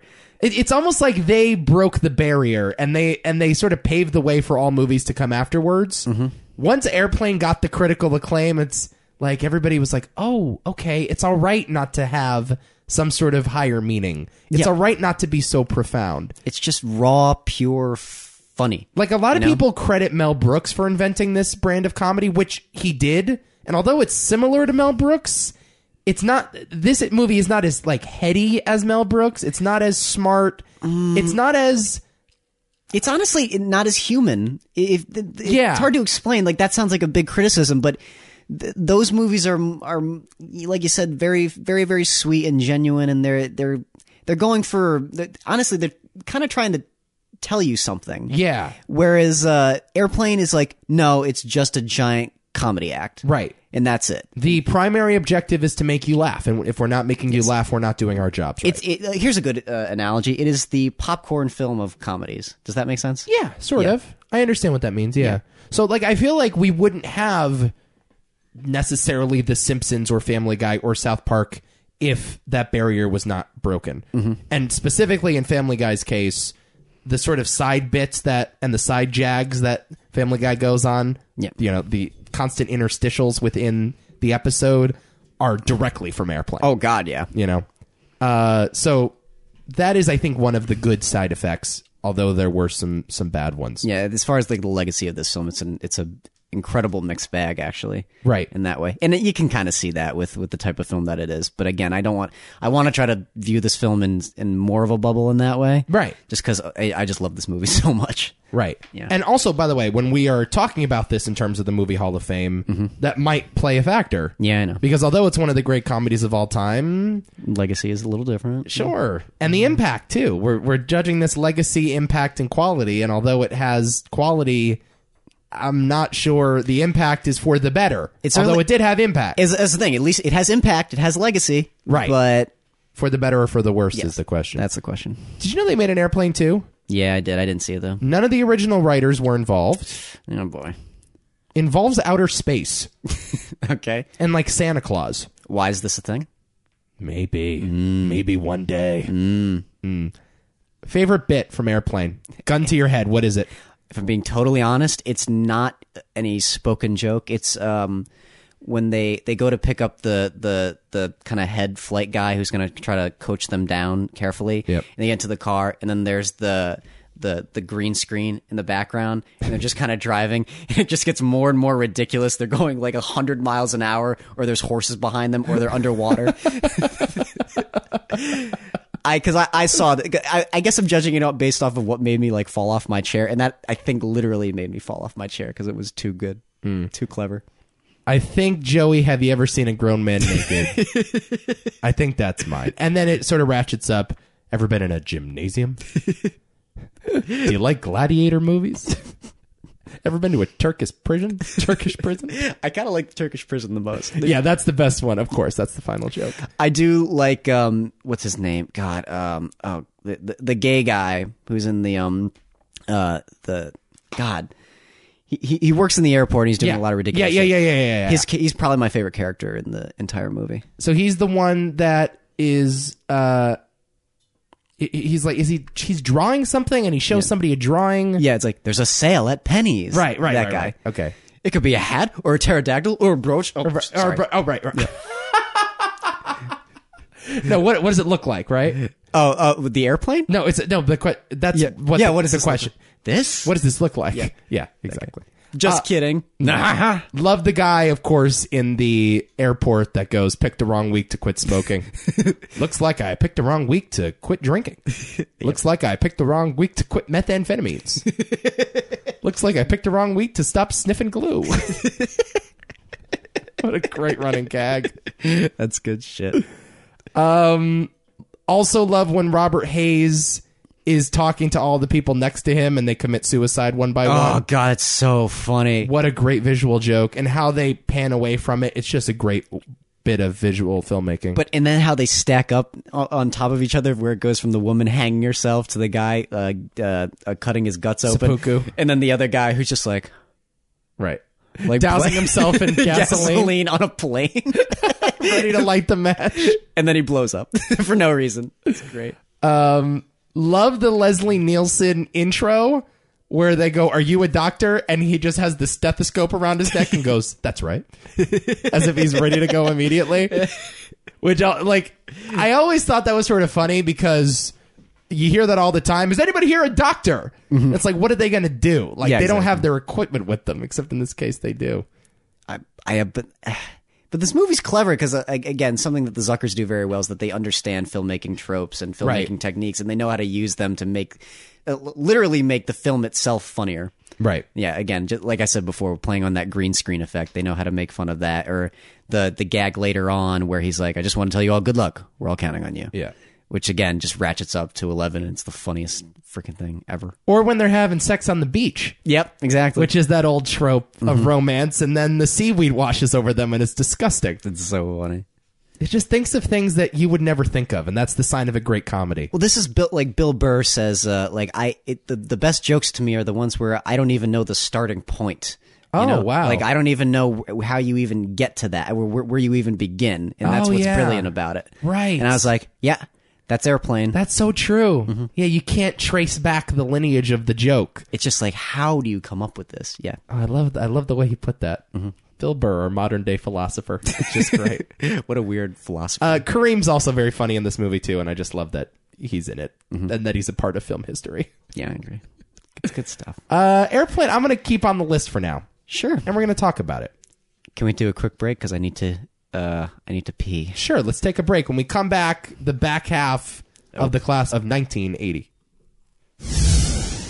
Okay, next, the shinning. The shitting. The shinning. You have the shitting. Are you quoting The Simpsons? yeah, of course. Okay. directed by Stanley Kubrick. Mm-hmm. A name that I feel like is going to come up a lot on this podcast. Stanley Kubrick's the worst director ever. Stanley Kubrick. It's so funny. We talked about him last week, talking about him Yeah, this week. that's right. We oh god, you're right. We And, totally and did. spoiler alert, we'll be talking about him in two weeks. So Yeah, that's right. It never ends. Oh Jesus, Oh no, crazy man. Stanley. This movie is written by Stanley as well as Diane Johnson, stars Jack Nicholson, Shelley Duvall, Scatman Crothers, and Danny Lloyd. That's right. $19 million budget, grossed $44.4 million, nominated for no Oscars, but two Razzies. Really, Two Ra- You want to guess what they were for? Shelley Duvall's performance. Best, yeah, worst actress. Yep. Oh god, screenplay? Nope. No. Uh, r- r- Jack Nicholson. Nope. They, they wouldn't have done that. Nope. Uh, uh, mm, worst picture? Nope. Scatman Crothers. Nope. Uh, Danny Lloyd. No. No. Uh, the fucking cinematography. Nope. The sound. Nope. The design. You don't want to say it, but it's true. editing. Nope. Directing. Yeah. What? what? Stanley Kubrick nominated for worst director at the What? Razzies What? for The Shining. Oh my god. It's one of I think the worst in the moment calls in the history of cinema. What? This movie was considered a flop in 1980. It was bad. It was panned by critics. Roger Ebert had nothing nice to say about it. Gene Siskel as well. Pauline Kael described the movie in a review as quote, "Though we may admire the effects, we're never drawn in by them, mesmerized. When we see a flash of bloody cadavers or observe a torrent of blood pouring from an elevator, we're not frightened because Kubrick's absorption in film technology distances us." Nobody liked this movie. Steven Spielberg didn't even like it initially. Stephen King didn't like it. Yeah, no shit. Stephen King, this is the only Stephen King adaptation that the author does not sign off on. Because he does if it- not like this adaptation. Because that has nothing to do with his book. you know, Stanley will do that to you. Stanley will do that to your source material. Yeah. He will butcher it like the twins were butchered in the Overlook Hotel. Yeah. However, in recent memory, somewhere around 1987 to 1988, there was a bit of retrospection, and people started saying, "Hey, wait a minute, let's take another look at The Shining," and that leads AFI to name it the 29th best uh, thrill. I guess 100 years, 100 thrills list of the most thrilling movies. It was named number 29 to that list. Jack Torrance is the 25th greatest villain on AFI's list. And the quote, Here's Johnny, number 68 on the all time great movie quotes. Yeah. Here's my take. And I'm, I'm going to be straight with you, Adam Hall. I know. I know what he's going to say, guys. I'm going to be straight with you. Go ahead. So, one of Stanley's objectives in life was to master every genre. that was one of his stated missions. And we can argue about whether or not he did it, but he set out to make the best war movie of all time in either Full Metal Jacket or Paths of Glory, set out to make the all time best sci fi movie in Clockwork Orange or 2001 set out to make the all-time best comedy in Doctor Strangelove. And I think all of those movies are in the conversation for best, Yes. de- regardless of, of your particular opinion. I believe the horror genre is the only genre that Stanley truly mastered. I think this is the best horror movie of all time. Okay. Don't look at me like that. I mean, I disagree, but Don't that's, give me those daggers. that's fine. I don't think there's another movie besides maybe Psycho. It's the most interesting horror film ever made by a mile. Okay. it's not it's not the best uh, purely on the basis that of I just don't think it's anywhere close to being the scariest. I, I effectively don't, I scary. don't. I don't think that's the end all be all. Sure, but when you're talking about horror, it's nice if your film's a little scarier. Oh, it's scary. Yeah, it's oh yeah, yeah, yeah. This movie fucked me. This movie is it's freaky as fuck, but more in a psychological way, yeah. certainly. Well, same with Psycho, right? Like Psycho. Sure. But I again, those are the two for me. And I don't think anything. I mean, The Exorcist. I don't even think gets there. Because Mm, I put The Exorcist above both Psycho and uh and um uh Shining. Okay. But if we're talking like just on a, f- but I would say that Shining could be a better film than say The Exorcist or Right, uh, which I think it is. Psycho. I don't know necessarily if it's the best like horror film though. Okay. Yeah, I mean, A- Alien to me is, is significantly more Well, effective. you would say that. It just is. And that film it also has some pretty interesting things to say as well. And again, craftsmanship alone. Again, if we're if we're stacking them all up, like all those films I just listed are are pretty sublime in that category. But then I would also argue Jaws. You know, that's another one. And Kinda. um, Well, I guess you're right. Jaws is a better movie than The Shining. yeah, Yeah. and um, But you are, I wouldn't say part of the minority, but you're, you know, you're in the camp that says Jaws is a horror movie, yeah, and not everybody agrees with you. yeah, that's a little that's a contention. That's a that's an argument. That- Sure. that's a long argument. But yeah, no, I don't know if I go uh, uh, greatest horror film necessarily. Okay. there's something about it that doesn't speak to me as the greatest horror film. Just because it's not as scary. Nah, it- there's something about its atmosphere and something about like what actually happens in the film that it it, it works better as uh, as a more psychological trip than anything else. Okay. honestly, and uh, I, I maybe them and thematically it's not nearly as scary for me. I guess. Thematically, Sure. Sure. Okay. But the- like like in w- w- the the past with uh, uh Jack Torrance and and what his character represents throughout the grander scheme of this story. And and, and I don't know. It doesn't always do it for me in that way. I mean, he's an abusive husband. sure. I mean, th- that's what the movie always meant to me. And obviously, there's this documentary called Room 237, which have you seen it? yeah, but fuck that movie. N- uh, Oh, you don't like it? no. Movie's stupid. I don't love it either, but I do admire again what that movie represents and and what it says about The Shining. It speaks to how rich that text is. Yes, I agree. Although most of those theories are kind of batshit, oh yeah. there is some interesting stuff in there, and and it, it is more a love letter to The Shining than it necessarily is an accurate explanation of The Shining. I agree. you know, so if you are interested in movies and if you're interested in The Shining, I would check that out. Yeah. it's interesting, and that's the thing. I'm the, it's interesting. It's just a film experience, and, and trying to analyze what's really going on. To me, that it, in a way, like that's sort of what drew people to it more. But that kind of takes away the the horror elements of it in a lot of ways for Uh-huh. me. And um, like I said, it just it works better as as like a as like a like a like a thought piece than than a horror experience. If Okay. that makes any sense. It kind of does. Okay, but I- I think I disagree. really. Yeah, just because I think it's a movie about a father that runs through a giant mansion and tries killing his wife and son with an axe. Yeah, it's scary. And I would call that no, I don't- horror. Yes, I You know, would. I would. As, I'm not saying it's not a horror film. No, I get- I- and I'm not saying it's not a, an effective horror film because it absolutely No, is. you're saying it doesn't feel like one. no, what- no, I'm, I'm talking about it relative to the other films that I that I listed. Like honestly, like Halloween feels more horror to me than even The Shining. More traditional horror, Yeah. but I still the think- Shining's better than Halloween, but if we're going based off of like what gives me the the the I don't know. because it follows the tropes. Is that why? Well, Halloween sets up tropes though. That's yeah, different. no, I, that's what I mean though. And The Shining doesn't really set up or follow any trope. The Shining is its own experience. I agree. So, but is that is that why you say that it doesn't feel like a pure horror film? I don't. No, no. I, I just think I do think it's a pure horror film. Okay. I will say that it's a pure horror film. I'm just like again, I'm just stacking it next to other films. Okay. If you want my honest opinion, the best horror film ever made is the Texas Chainsaw Massacre. Wow, Yeah. was not expecting that. Yeah. What a take! It's not my favorite. I still love Alien more. I still. love- Texas Chainsaw, best horror movie ever. yeah, because if we're if we're going based off of our category here, I guess that's kind of why I'm saying it is because that's possibly the most influential horror film ever made, Wow. if not the most yeah, influential. but it, but Psycho is more influential than Texas not Chainsaw. nah, it, it, psycho basically it, it was more influential for like hollywood in, in, in a lot of ways and yeah I- you you could say that it's the most iconic. Yeah. By a mile. i agree the the shower sequence is perhaps the one of the five most iconic scenes in all of filmmaking. It's not the movie that made people want to make movies, though. Well, I don't Tex- know if that's necessarily the case. Texas Chainsaw just like birthed filmmakers everywhere who just wanted to get involved with horror and model it after that. I just think we have a weird relationship to Hitchcock. And I think like filmmakers have a. I, I'd like Yeah. to dig into that when we do a Hitchcock movie, which Oh, we'll yeah. do at some point. I agree. Maybe we should do that soon because I want to. I don't think we've ever had a Hitchcock conversation, okay.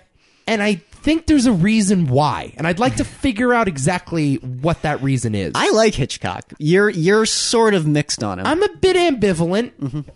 Tarantino doesn't like Hitchcock. He actually hates Hitchcock, no, I agree. and Or I, I not I agree. I know yeah, that. I you- know yeah. that. So, cl- and I think Tarantino is pretty indicative of most film tastes in terms of Hollywood directors. Yeah. So I think like he's he's a pretty good guide. The fact that Tarantino doesn't like Hitchcock, I think, says a lot. And I'd he- like to figure out exactly why that is. Yeah, but the pro- it's kind of weird because he likes Brian De Palma. Right. Who's basically He Hitchcock? is Hitchcock. It's like Yeah. literally Hitchcock. So it's, but I, I've heard his reasoning. But then I'm like, well, why don't you like Hitchcock then? Is essentially because even after he's explained himself, it's like, yeah, but by that logic, you you should still at least like some of what Hitchcock's done. There is it's a little- there's a weird admiration that people have for Hitchcock, and there's not necessarily a love that they have. For I don't know his if that's movies. I don't know if that's true. I don't know who's like, con- passionate about Psycho. Like contempt, I love Psycho. I do too. Oh, Fucking but, love Psycho. No, I do too. But how often do you even say that? I don't know. Who's passionate about Vertigo? Again, Vertigo's a great film, but Oh, I, I mean, plenty of filmmakers are passionate. About it's like Vertigo. going to a museum and being like, "That's a beautiful Monet." Yep. But like that Monet is not hanging up in my living room. No. I'm not as passionate about it as much as I can admire it from afar.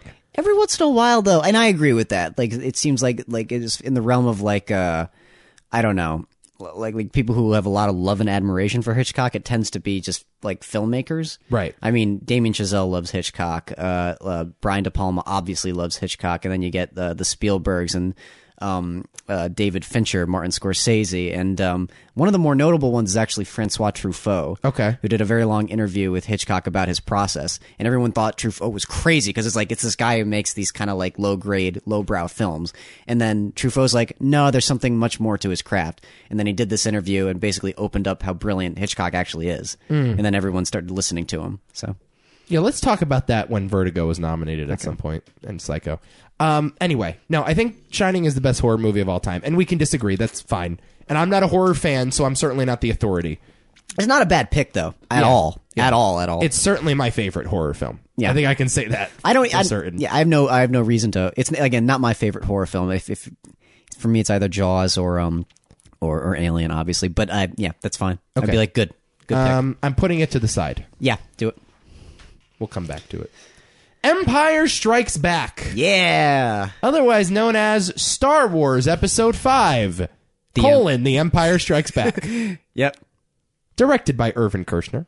The director of RoboCop two. I was waiting for you to say that. you ah, damn it, I was perusing the IMDb you page, motherfucker. Of co- and I was like, "Yo, I, Irvin Kershner didn't do jack shit after Empire, except for RoboCop 2." Adam's totally gonna bring that up. I knew it.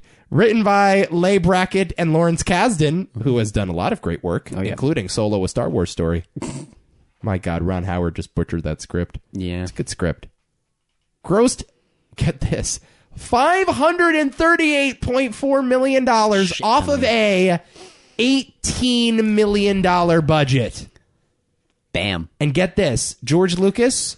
Hates it. It's Well- his least favorite. Well, I didn't. I wasn't going to say that, but he put up all the money himself. What? oh wow. He financed them. He did not go to a studio, did not want the man involved. Got a bank loan, took the profits from the other movie, made this himself, and that is part of the reason why he's one of the richest people in Hollywood. He's very, very fucking rich. Wow. You say George Lucas doesn't like it. It's his, I think it's his least favorite of uh of all the films. That's fucking crazy. because it's the best Yes. of all the films. Right. Correct. Yes, this movie is Counterpoint, George Lucas. You're wrong. yes. like there's no there's no point even arguing because it's just an objective truth. This movie, yeah, this is one of the best movies ever made. Yeah. It's one of my favorite films of all time. Yeah. I, f- I adore pretty much everything about this film, and yeah, it's uh oh my god, this is where it starts to get difficult for me Because Jesus Christ, this movie is so important for me personally. So I grew up loving Star Wars like you and like most other boys of a certain age. Yeah. And um, I look back on it and I think, what was it about Star Wars that I loved so much? And although I thought it was the characters, and although I thought it was Obi Wan and the lightsaber battles, and what I realized is that everything I love about Star Wars was in Episode Five, and everything else were just sort of like DVD extras. Yes. You know, like everything else was just sort of the icing on top. I sort of like Jedi. I kind of like A New Hope. I hate the prequels, but it's all just sort of background noise to the main event with Empire. Um, It, it pretty much gives Star Wars all of its credibility. yeah, it's and and I think the culture also interacts with Star Wars in the same way. Yep. Although, like, you know, AFI, for example, puts the original Star Wars as, I think, the 14th best movie of all time. And they don't put Empire on the list. And I think their love of that movie is because of Empire. And I don't think we even realize it, Yes. you know? Um, But like, I don't. I there are times when I feel like people don't understand how good this movie actually is. Yeah. Like if you st- sit back and like study it, it's amazing. It's incredible filmmaking, and it's such. A, it, it- oh my god, putting it next to A New Hope, just how much of a step up it actually is in Right. that category. It's really actually striking. nothing wrong with New Hope, by the way. No, New Hope is New wonderful. Hope's an awesome movie Yeah. with some great imagery, but it doesn't have the Battle of Hoth. Doesn't have the Battle of Hoth. Doesn't have that lightsaber fight. Doesn't The have lightsaber fight is the best one in the whole Yep. franchise? I think, yeah. everything about it too, from the way it's shot, from the way it's lit, the atmosphere, the the emotional The battle, ending? the ending. Yeah, yeah, yeah. We'll- Right. We'll get to that. I cannot imagine being in the theater. Oh my god, to go back in time. that'd be awesome. Wouldn't that be so awesome? You know, if I had a time machine, forget about killing Hitler and everything. Let's just go back to 1977, watch the original, and then wait a few years and see Empire live without knowing the ending. I want to see the ending of that. I want to see the ending of Sixth Sense with a bunch of people for the first time ever, and I want to see the chestburster scene in Alien with an audience for the first time ever. Right. Not knowing what's coming. Oh my god. It's it- it's one of those like things, and it's so. Uh, we don't have movies like that anymore. No. we don't go to movies as cultural events anymore, unless it's like the end of Infinity War. Yeah, I agree. Is that like the closest thing we have now? But I, ca- it's like even that. I sort of had an idea that that would happen. You know, Right. it wasn't n- e, nearly as like shocking as, I didn't as this. care as much too. is No, the other thing. no. I didn't care. I wasn't as emotionally invested. because you're you're too smart. You know that that's not the end. Right. Yeah. This was like, I am your father. Opens up a whole world of possibilities. And here's the thing, You're like, where the fuck is this going to go? and it reshapes the other films. Right. It completely changes your perspective on A New Hope. Right. After that point, you know, I can imagine if I had the VHS back then, or whatever the hell people watched movies on in 1970 Laserdisc. in 1980. Yeah, I can imagine running home and watching that first one again after seeing that second movie and like analyzing every scene. Oh shit! Obi Wan said that Darth Vader killed my father, but it actually had a double entendre. And oh, that fight scene now with Obi Wan at the end is is uh, takes on a whole new meaning, and the relationship between Obi Wan and Luke. And you're right. I'm not even sure they had it planned. I think George says that he did have it planned, but regardless, knows? it's it's just perfect, man. It's just that's Hollywood, that's cinema, that's what it's all about, right there. Yep, I agree. It's just pop culture. Yep. I love you, I know. Mm-hmm. That's an empire. Yoda in Yoda, empire. and then the Imperial March. It's the Yeah! first the first ever use Yes! of that music. Probably the most iconic bit of score. Yep. It, ugh, what- it's the best one by a mile. I agree. Now let's talk about legacy. For a Yes. se- for a second. Let's talk to me. Maybe for me, more of a mixed bag than uh, airplane in a lot of ways. Why? uh, th- I mean, we're talking about the, the things that came out of this film and the, I guess the way people take in movies. I, I mean, there's a lot of things that I love about it. I love people's excitement and hype around it. Uh, I, I love how quotable this movie was and how, how, how much people fawned over it. I don't necessarily like, uh, the business model that this movie kind of, you know, started to, you know, perpetuate more. And I don't like the fan mean- cl- you mean franchise syndrome? yeah, I don't, and I don't like the fan culture that this one generated. Well, that's a controversial statement to make on the internet. yeah. oh, fuck you guys. Take that, nerds. Yeah, I don't give a shit. Okay. Well, by the way, it's a culture that we sometimes We do. dabble in. Yes, I I know. dip my toe in those waters every now and again. I, often don't like how the water feels, but I I, I check it out every now and We're again. not assholes. We're not shitting in it. No, exactly. I'm just realizing, ah, it's a little too chilly for me. yeah. I'm gonna go put my clothes on and go swimming another day. I don't like these people who are pissing in the pool. But bro, you and I are in line. I know. Night one, every movie, Yeah. every movie, we're there. Not every I went to Rogue One on opening night. I didn't do that. But So listen, I am equally to blame. This movie's my childhood. I'll own that. Yep. There's nothing worse than like the self-loathing fan. I'm not like Yeah. a self-loathing No, fan. no. I just think like you guys don't speak for the rest of us. Exactly. I, I, I like to have a more objective view. I like to I like to say that I'm I'm I'm a little more level headed than some of the fans. Certainly the ones who saw the Last Jedi. So Oh god, fuck those people, I can't. It, it, they- they will no. They're gonna come after us, Nico. dude. fuck them. Bring them on. They're bro. gonna come after us. Bring they're them on. literally gonna jump out of the microphone right now and fucking kill us. come at me, bro. I'm not afraid to say it. Last Jedi, Rocks. third best Star Wars movie of all time. Yeah, yeah, I agree. Number three. All right. I understand what you're saying though. Yeah. I get it. there's some criticisms to be had in my opinion. It's not all perfect.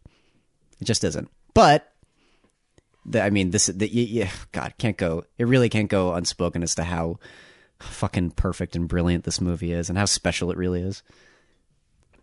All right, ready? Yeah, The final nominee. Mm-hmm. Raging Bull. Yeah. Directed by Martin Scorsese. Written by Mad Mardick Martin. Hmm? Mardick Martin wrote the initial draft. And then Paul Schrader came in to close it out. Came in in relief, out the bullpen, finished the Raging Bull screenplay. Mm-hmm. By the way, added the character of Joey. really. Joey was not in the initial draft. It's his brother, though. And Paul Schrader came in and added the character of his brother. Wow, good.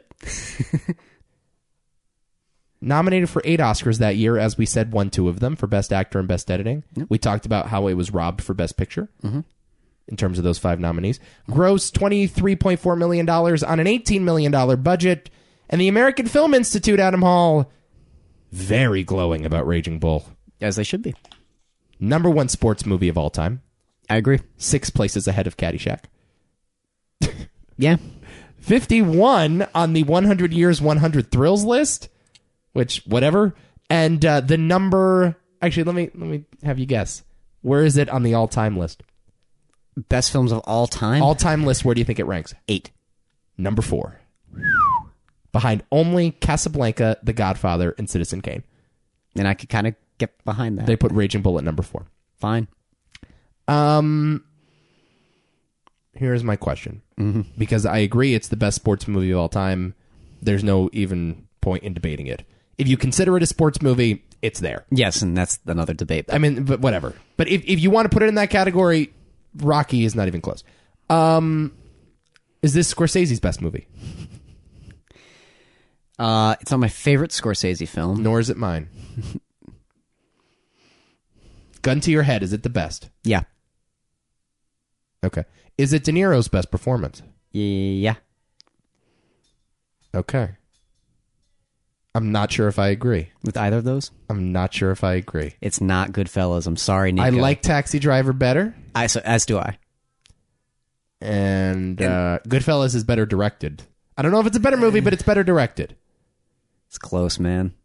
I don't know. The very again, this is where we get into the different kinds of films. Yeah.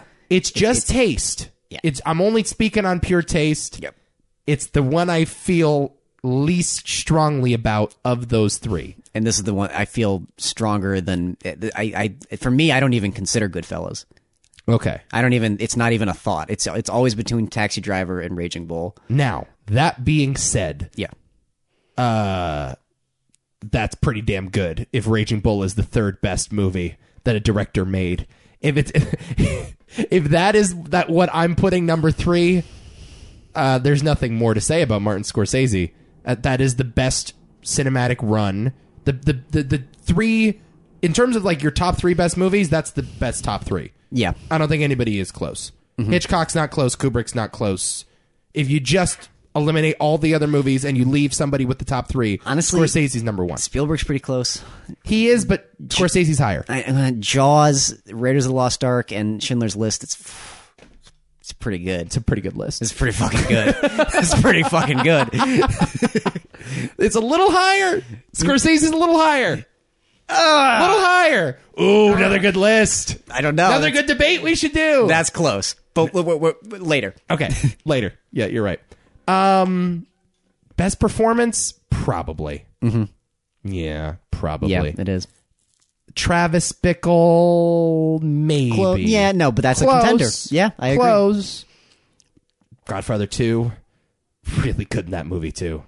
I think you're right though. This is the best performance. De Niro gained 60 pounds for this movie. Yeah, in the later scenes, yeah. I always thought it was the biggest weight gain. I thought it had the record for some reason. Turns out, no. He's second place. You know who number one was? Christian Bale. Vincent D'Onofrio in Ooh. Full Metal Jacket gained 70 pounds for that movie. Oh, wow. Yeah, I didn't know he wasn't fat before that. Oh, that's right. No, actually, he wasn't. He was in a, like, what was he in? That babysitter movie where he played Thor, kind of. Okay. I'm going to gloss over that comment because I have no idea what that sentence meant. It's a great scene. You should you should check it out. of all of the movies on this list, Raging Bull is the only one being taught in film school for the most part. Yep. It is the only one on the syllabus when you're going through the great m- movies in American history. And That's it. rightfully so. And rightfully so. It's one of those movies that uh, you just learn from. It's, it's single handedly responsible for Richard Linklater being a thing. Wow, why is that? It's just, it's the movie that made him want to make movies. Oh, wow. among other filmmakers, from what I understand. I think this also had a particular impact on Damien. I'm not 100% sure about that, but you can kind of see I'm that. sure it did at some. Yeah.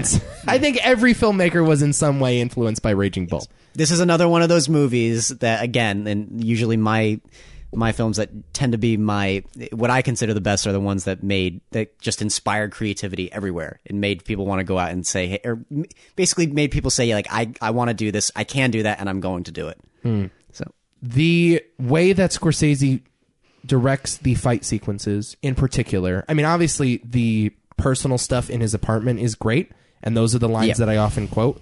Uh, I my father and I at least once a week say to each other, "You overcooked it. It defeats its own purpose. yo, don't, yo, overcook it, it's no good. Yeah, that's no good. It defeats its it defeats its own purpose is a, is something we use every day. We use that line and we reference Jake LaMotta in that movie every day I love it. in that scene. Uh, Pesci, man, I, you know what? I'm not going to even quote it. I'm just going to pull it up. I'm just going to quote up. This is, and this includes Goodfellas because I love Pesci and Goodfellas.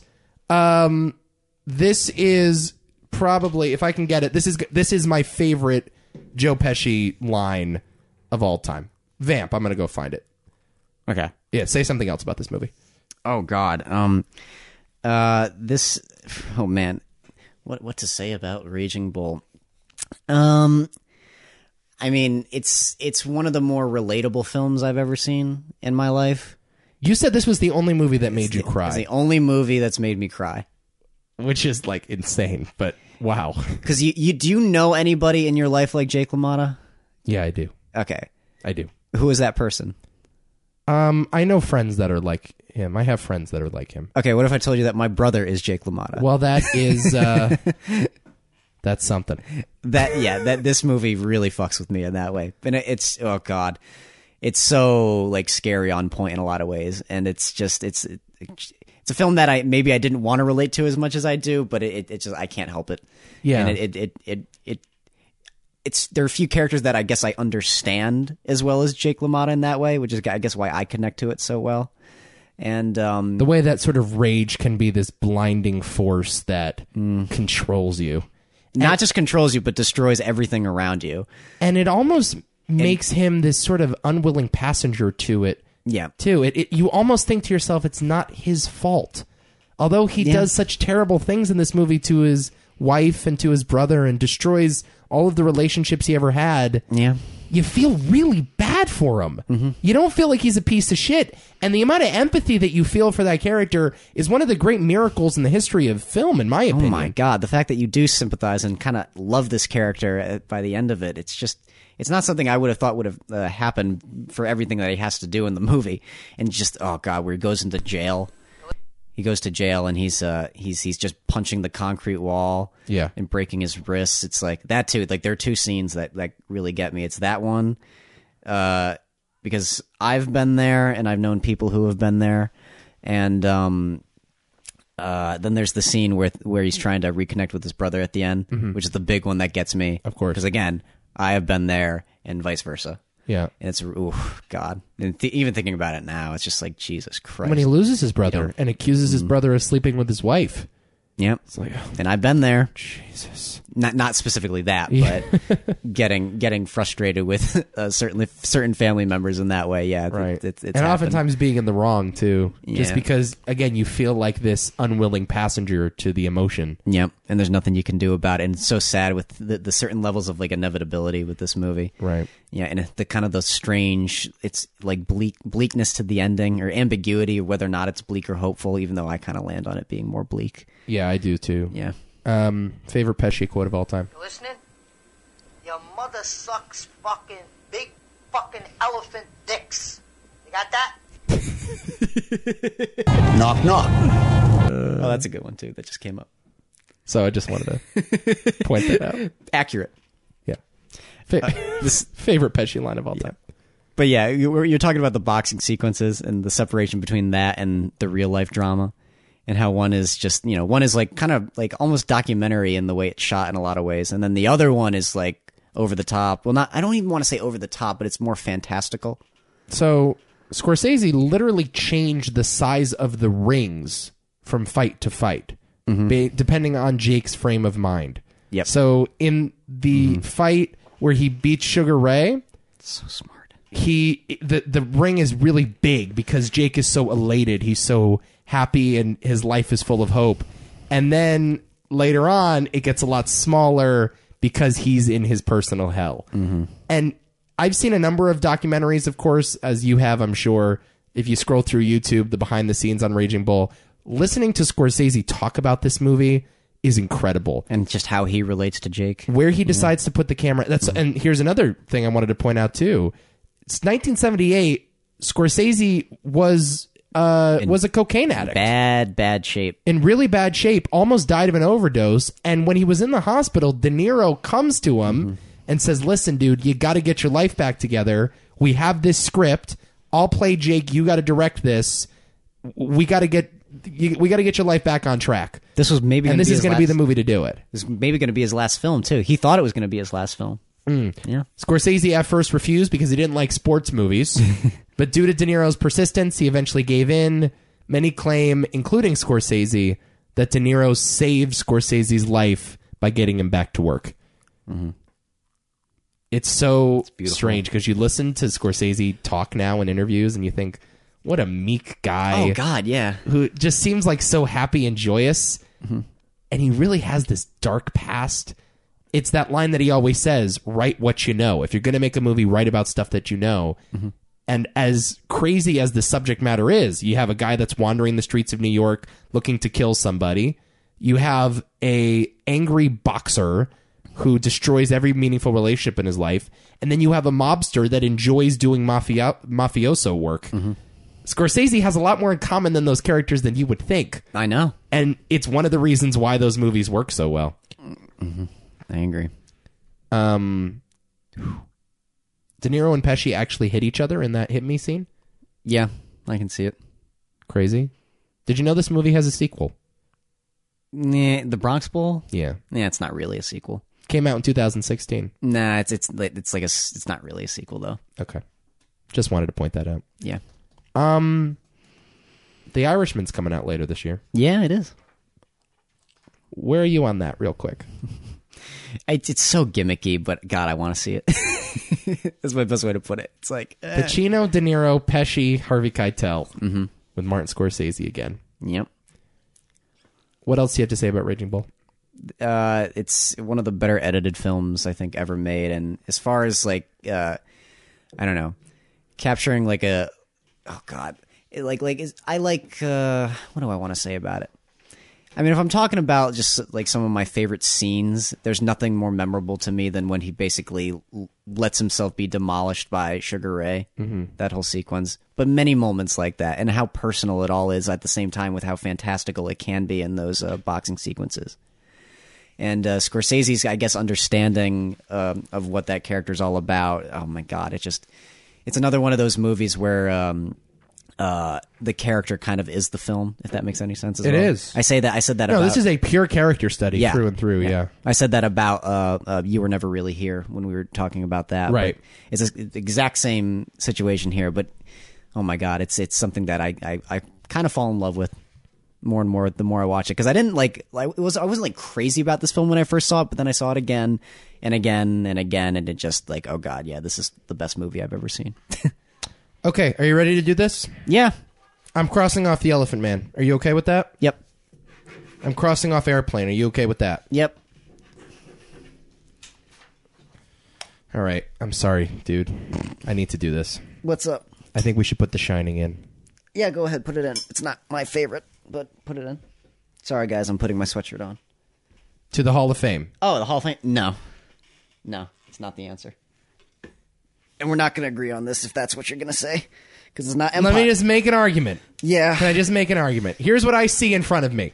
I see the best sports movie of all time. I see the best horror movie of all time, and I see the best Star Wars movie of all time. and all three of those things are very important. yeah. and I'm really upset that only one of them gets to go in. However, The Shining is the most iconic movie here. So what? That means something. So what? I think that me- that means a lot. The imagery, the cultural references, the fandom, and also, by the way, it is the m- little movie that could. It's the movie that did not do well, and I think it's the most. I, I, I think it's the worst movie, though, of those three. maybe, me okay, maybe you're right. We're not doing this again. However, however, how cool would it be to put a movie like this into the Hall of Fame? A movie that at first no one really believed in, and because of the way that movies work, because you have decades and decades to think about it and stew on it and to change your mind, it ultimately it it ultimately perseveres. Like I, I feel like th- that movie embodies everything we're trying to do here. You know what movie did the same thing, though? What? Raging Bull. But Raging Bull was well received in No, its it day. wasn't. Of course it was. It got nominated for an Oscar. It was mixed. eight Oscars. It was mixed across the board. Mixed. It got nominated for eight Oscars. Yeah, it was not. Stanley Kubrick was nominated for a Razzie. It was not beloved. It was not beloved until a couple years later. Stanley Kubrick was nominated for a Razzie Award. Yeah, but we know that's Adam. ridiculous. I know, that's what I'm saying, though. But everybody knew that that was ridiculous. People didn't like The Shining when it came out, and it took seven years. Raging Bull was received well, maybe not by audiences, but critics. sure. There was never any doubt that Raging Bull was a masterpiece. The Shining, no, it was never thought of as a masterpiece until recently. Okay. It's the movie that I, I, just passionately, we made the same mistake last week. We put in the movie that we felt obligated to put in. And I get you. Raging Bull, we kind of feel obligated to put it in. No, I don't even feel obligated. I, it has to be in there. I- it's the best movie. I feel you. I feel you. It's an iconic movie. It's a it's a great movie, and it's also the safe pick. I'm asking you to think outside the box with me and pick the movie that we might feel more passionately about. I don't feel more passionately. I don't know if I'm going to feel more passionately about any other films down the line. Talk to me about Empire. Again, I talked about Empire. It's like, yeah, it's that one's closer than The Shining. It's a better film. It's a more, to me, it's a more iconic film. Well, let's put it this way: if we don't put Empire in, s- no Star Wars movie is getting in, right? No, and no Star Wars film is going to get in. Maybe A New Hope, I guess. But that's fine. That's not a bad choice just because it's the first Star Wars It's not getting in over Annie Hall that year. film. Eh, it's a it's a it's a conversation. Raging Bull for like sheer excellence alone from gets in See, in a I just huge feel like margin. we're making a statement if we put The Shining in, and I kind of want to make a statement. I don't know. I don't have no need. No, I, I just want to go. What what do I think is the most deserving? Honestly, I'm not, I'm not sure The Shining really is. And uh, I think as far as all in the realm of films, what all these you know everything that we picked, I think is the one that the industry should be most proud of is honestly uh, Raging Bull. All right, we have to go to the, the checklist then, don't we? Quality. Raging Bull's the best movie. Yes, Impact. this is the hard definition though. What changed filmmaking? because it wasn't The Shining, and it wasn't. I, I might, I might. Raging Bull influenced more filmmakers. And legacy. Empire. All right. Congratulations to Raging Bull. You have just been inducted into the 1980s uh, Movie Hall of Fame. It's okay. For the record, I fucking love The Shining, and it is sad to not see it in there. And I You, get, but you get what my argument yes, is? no, no, no, I do Okay. understand. All Ab- right. absolutely. And trust me, there are other films that are probably gonna uh, beat out those those you know, ones that are quote unquote obligated to be on. Yeah. Okay. I, I just want us to keep an open mind from here on out because Not- that was the mistake that we made last week. No, I, I if We felt stronger about those other two movies, but Princess Bride was, oh, this is the prestigious, this is the iconic movie. And like, you gotta put Princess Bride in, right? it's a sin not to include Raging Bull. Yeah, okay, I get it. It's the best movie of that year. I agree. Okay, Yeah. good. You just, Yes. Oh, okay. No. Good. A good year for us will be 1970, by All the right. way, where we debate. Uh, ooh, no, 1969. When we Oh, do- shit. that's gonna be a rough one. Oh, God. Yeah. Okay, that'll be a good one. Yeah, for for what we're talking about. Okay. Yeah. Uh, we have some business to get to. Yeah. Mm-hmm. Um, let's do this right now. Next week on the podcast, Yes. in honor of this weekend's release of Captain Marvel, we're doing the year that Captain Marvel takes place, the year 1995, Mm-hmm. also the year of our births. Is that correct? yeah. Exactly. Yeah, both of us born in the year 1995. Mm-hmm. I know. We're 23, going on 24. I'm 24. Oh, fuck. Take that. Jesus. Uh, let's do a quick draft. This is actually difficult. I started digging into this, and I have a list. Um, and uh, I think I'm gonna err on the side of caution. Mm-hmm. And I think you'll see what that means in a minute. Do you have a coin on you? No.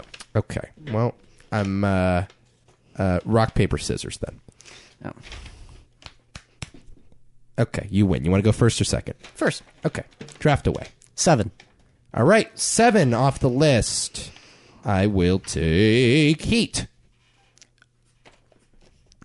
Before sunrise. Whoa, that's early. Mm-hmm. Okay, give me Toy Story. Toy Story. Babe.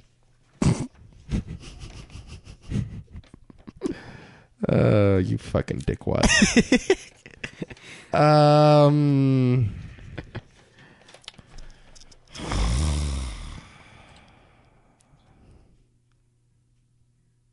Usual suspects. Okay. Braveheart. No, th- that's it. That's the end Oh of the no, list, that's bro. it? Oh, That's it. how many we do? Six. That's six. Oh, I lost track. Do you want to swap one out? No, that's fine. Are you sure? Yeah. Are you okay with me putting Usual Suspects in over Braveheart? Yeah. Sure. All right. You don't want Apollo 13 in there? Uh, I like Babe more than both of those films. Okay. so no, I'm fine. All right. Okay. All right. I'm okay. I'm cool with that. okay. Uh, the year 1995. Next week we will be discussing the movies Toy Story, Seven, Heat, The Usual Suspects, Before Sunrise, and Babe. Watch those movies if you want to keep uh keep track with us. Uh, we'll be banking two episodes next week. So uh, cool. Awesome. this is good? great. This is fun. Yeah. Awesome. Uh, tweet us at TMT underscore media on Twitter. And of course, visit the website TMT.media or too many thoughts media.com. Listen to last week's episode if you missed it. Subscribe to all of our other podcasts. Too many, thought uh, too many thoughts media.com. He's he's jogging his brain. I am. We're good. Mm. Anything else I missed? I don't think so. Subscribe, subscribe, subscribe. yeah. iTunes, Stitcher, Spotify, wherever you get your shows. Yep, that's right. We're everywhere. Sell your soul to us, please, please. We need it. We need your juicy soul. need your juicy soul. Yep. no. Oh no. Ending music is coming up. Uh, you're at some Adam Hall. I am at Fun and Eco Tweets. And until next time, What did I say? What was I going to do? you fucking idiot. Movie quote. I don't remember the movie quote. Airplane. What was it? Gentlemen, I just want to let you know we're counting on you back here. I just want to tell you all good luck. We're all counting on you.